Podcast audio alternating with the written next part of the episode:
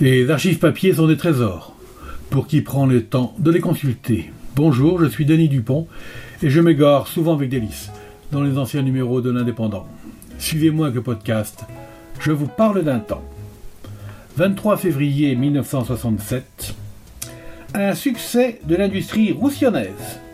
Les pierres colorées de la région de Serrabonne vont servir de revêtement à la Tour Nobel, le plus grand building de Paris.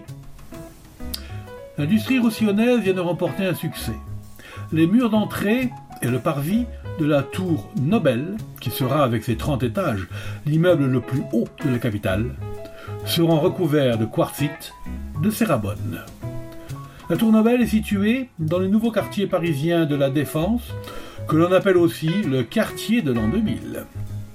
Le quartzite de Serrabonne a déjà été utilisé en diverses constructions, notamment dans un ensemble immobilier à Puteaux, de la région parisienne.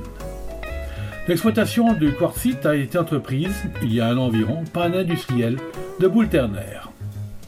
La production, qui atteint actuellement 600 à 800 mètres carrés par mois, devrait augmenter dans l'avenir. Le quartzite est une pierre colorée, très dure, très résistante aux acides.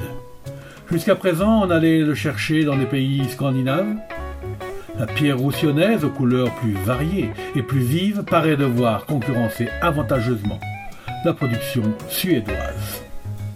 La réussite de cette nouvelle industrie est d'autant plus remarquable que son exploitation se situe dans les régions où la fermeture des mines de fer, le ralentissement de l'activité des scieries a posé des problèmes de manœuvre.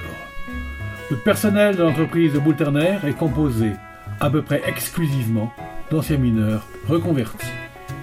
Voilà enfin une bonne nouvelle que nous nous apprenions en 1967. C'était Je vous parle d'un temps, un podcast produit par l'Indépendant et proposé par Denis Dupont. À retrouver ici même chaque semaine. Retrouvez cette émission et toutes nos productions sur Radio Indep et en podcast sur l'indépendant.fr, nos réseaux sociaux et votre plateforme de streaming favorite.